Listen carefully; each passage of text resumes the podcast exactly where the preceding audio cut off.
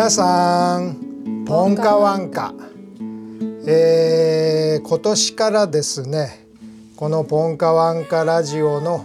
方針をちょっと変えようということで、はい、まあ今まではですね、結構長い時間いろんなものを詰め込みすぎて喋りすぎたというような反省がありましたので、はい、今年からはですね、1回に、まあ、なるべく短く、はい、1つのエピソードを具体的に語ると。で、なるべく分かりやすい形でですね、具体的にというね、まあ、そういう内容にしていこうというふうに思っています。はい、というわけで、まあ、前回はね、ケン・ウィルバーのインテグラル理論の全体像というようなねお話をしました。はい、で、今回からちょっと具体的なお話をしていこうかなと思っています。で、今日はですね、何をお話しするかというと、まあ今なんか一種こう流行り言葉というかそういう感じで意識高い系とかね、意識が高い低いとか、あるいはなんか最近ではレベチみたいな、レベルが違うを略してレベチなんていう言い方をするじゃないですか。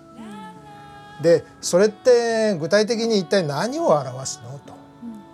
意外に意識高い系の人みたいな言い方をするときはややこう相手を揶揄するような、まあ、そういうニュアンスも含まれているじゃないですか。ちょっと人と違う考え方するのねとか、違う生き方するのねとか、そういうニュアンスを込めて、意識高い系みたいなね、まあ、そんな言い方するじゃないですか。はい、で、実はそういう言い方をするときには、まあ往々にして本当に意識が高い低いってどう違うのかということに関して、あんまり深く考えてないなっていう印象が僕なんかあるんですね。はい、じゃあ具体的に意識が高い低いって、どう違うのかっていうことをね、今日はある具体的なエピソードでお話ししようかなというふうに思っています。発達心理学者の一人にクレア・グレイブスという人がいるんですよ。はい、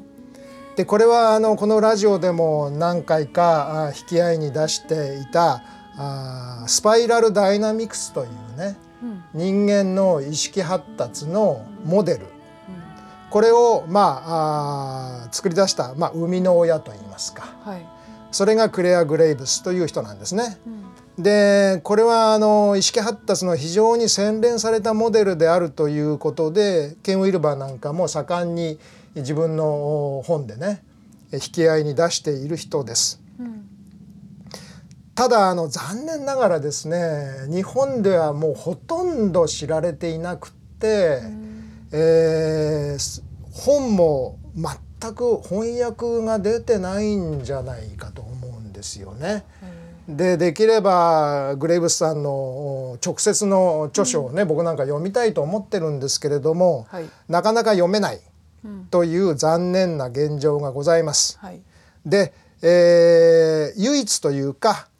まあ、ウィルバーが盛んにグレイブスのことを書いてますし、もう一人ですね、フレデリック・ラルーというね、はい、この人はティール組織という本を書いて結構ベストセラーに今なっていますよね。はい、で、ラルーさんはウィルバー理論をビジネスの世界に組織論として、21世紀型の新しい組織の在り方というような意味で、本にしている人ですよね。ある意味ウィルバーよりもラルーさんの方が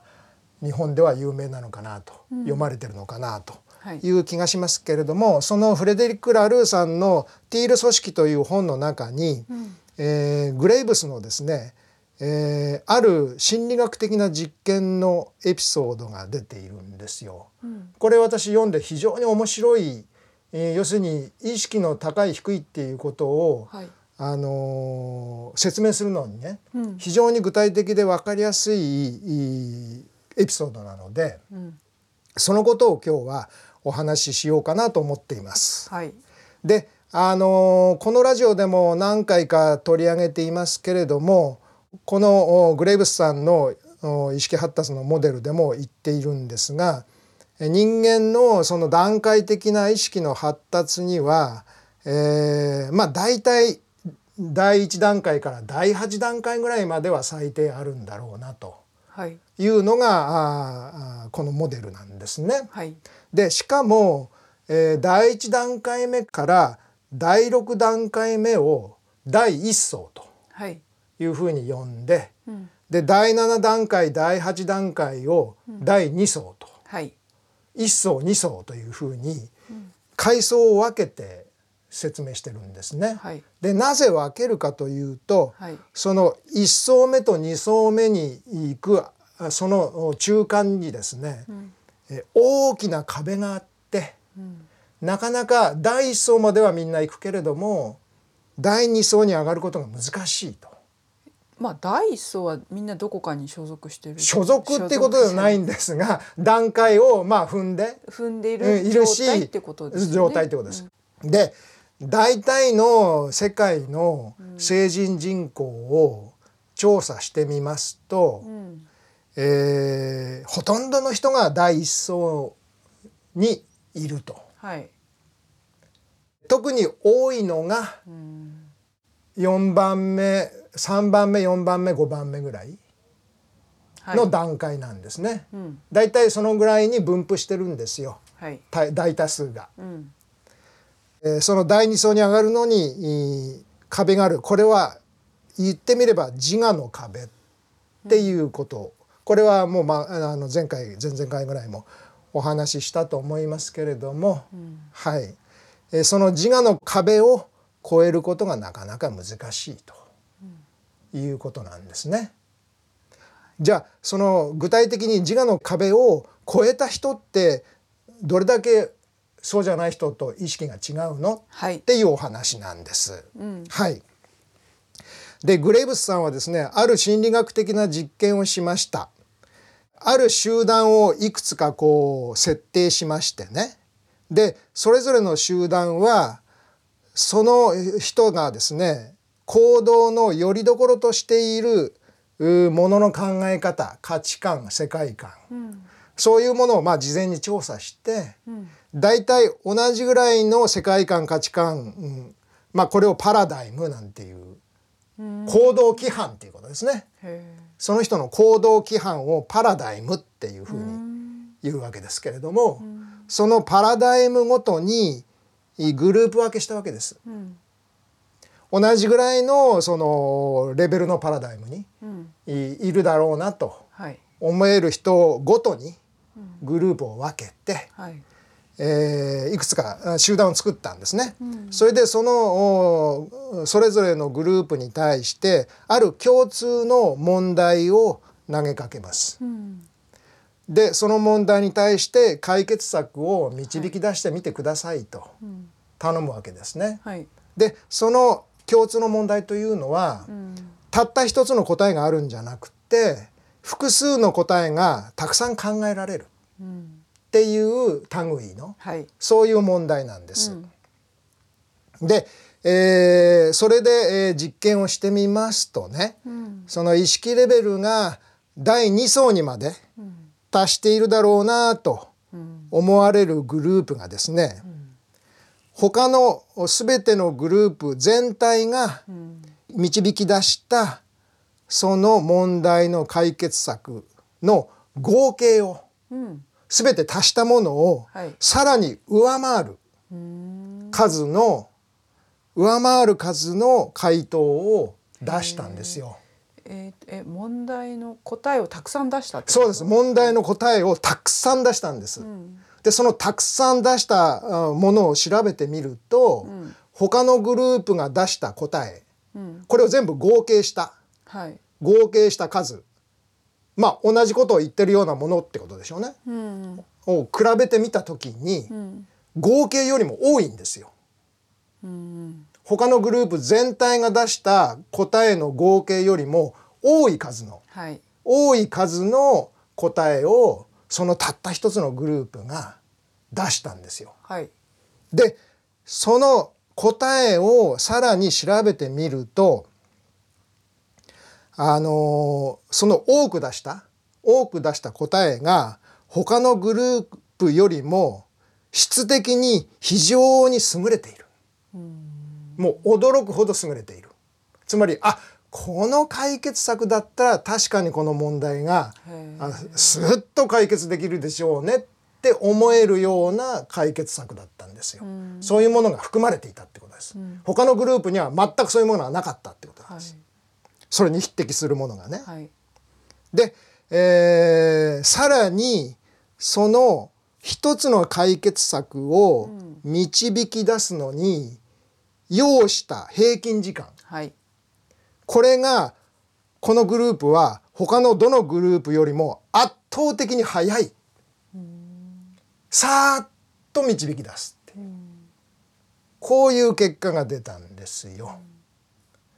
つまりこれは何を意味するかというと、このグループは他の要するにいろんな階層があったわけじゃないですか。あえてその意識のパラダイムごとに、グループ分けしたわけですから、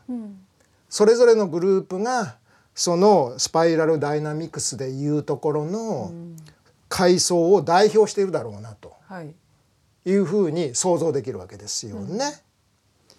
でそれぞれの階層のものの考え方、価値観、世界観、それをこの第一グループは全部持ってるってことなんですよね。全部視野に入れてるってことですよ。でその上でそれを含んで超える形の解決策を導き出せるってことですよね。この実験が証明したのはその事実ですよ。そこが重要なんです。で、この第1層と第2層という意識のレベルのその違いをですね、ウィルバーはこういうふうに解説しています。第1層にいるね、意識状態がいる人たちというのは、自分のその段階、自分が今いるその段階しかある意味目に入らないんですよ。で他の段階をその存在をなかなか認めたがらない。つまりそういうものの考え方をする人間は確かにこの世の中にはいるだろうということは理解できるんだけれども、それは自分の考え方よりも間違っていると。つまり全部並列だってある意味ね、並列に存在してるけど自分の考えがより勝っているっていう、正しいみたいな、より正しい、より勝っている、より賢いみたいな風にみんなして思ってるわけ。なるほど。でしかもですね、その第一層の一番上にいる第6段階目、これをグリーンの段階って、色で言うとグリーンの段階って言うんですけれども、この意識状態にある人は自分の下の段階の人も認めないし、上の段階の人も認めないっていう、ちょっと意地悪な、ちょっと陰湿なものの考え方というか価値観を持っている。極まってますね。極まっているというのか、そういう性質なんですよ。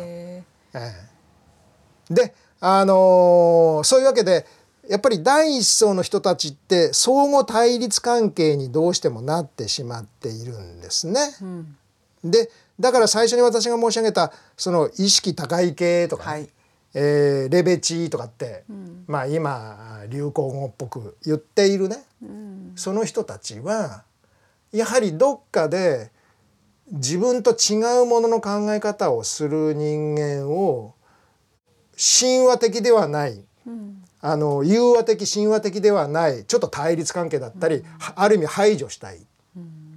あんまり認めたくない、はい、自分とは違う人種みたいな風にどうしても見たがるわけですよね。わかりますね、その変な気持ちも、うん、変な気持ち変な気持ちっていうか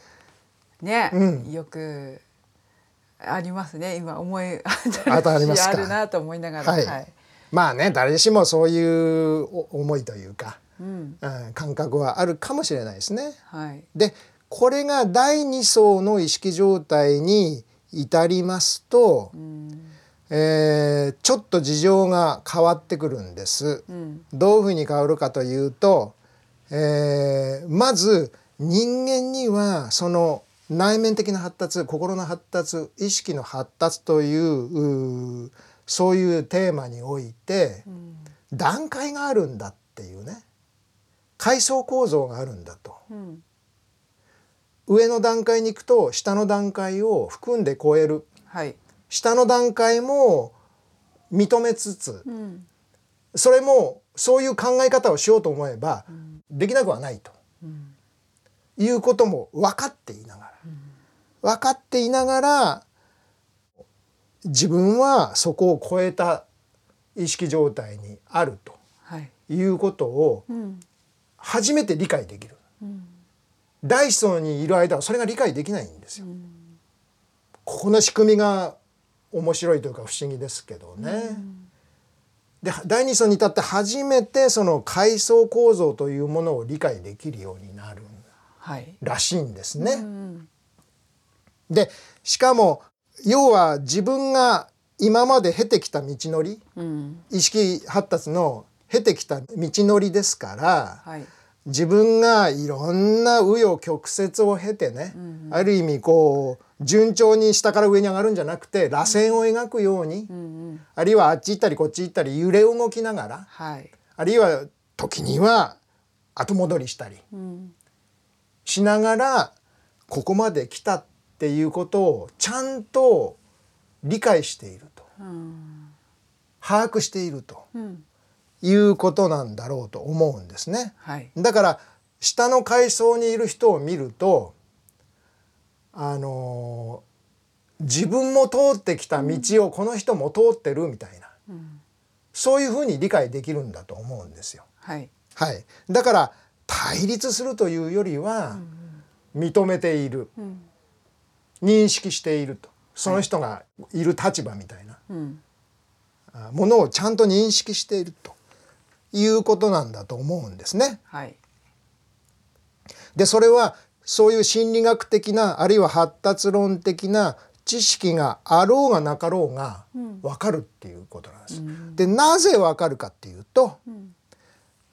ん、それだけこう階層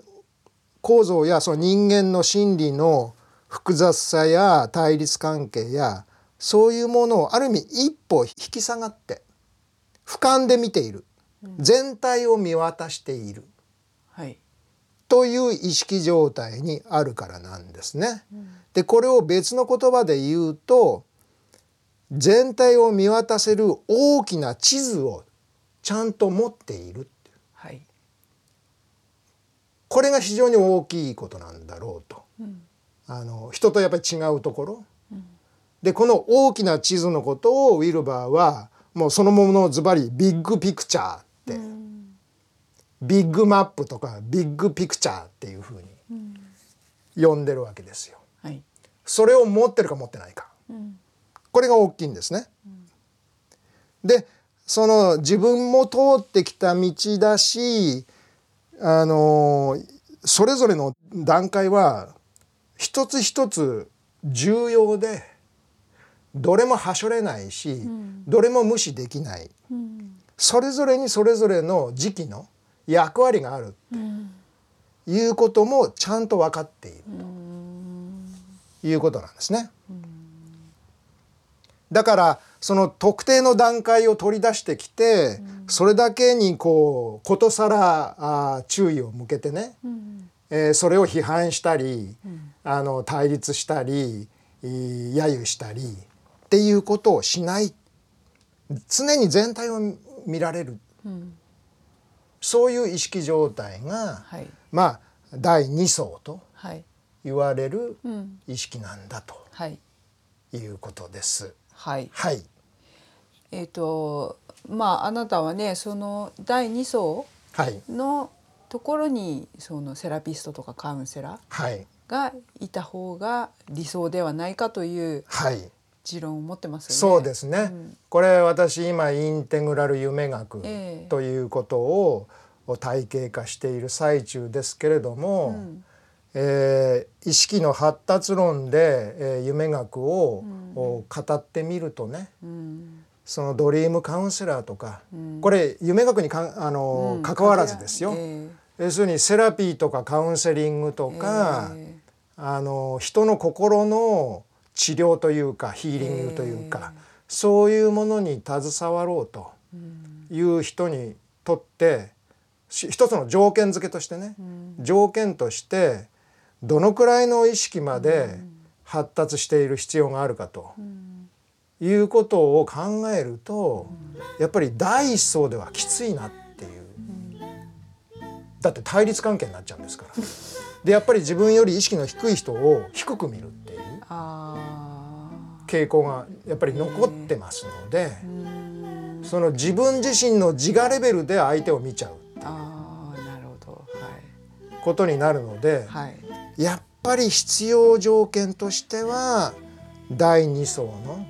意識状態にまで達していると。なるほ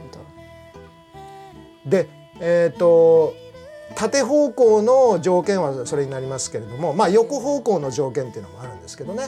またあるんですね。それもまたおいおいお話ししようかなと思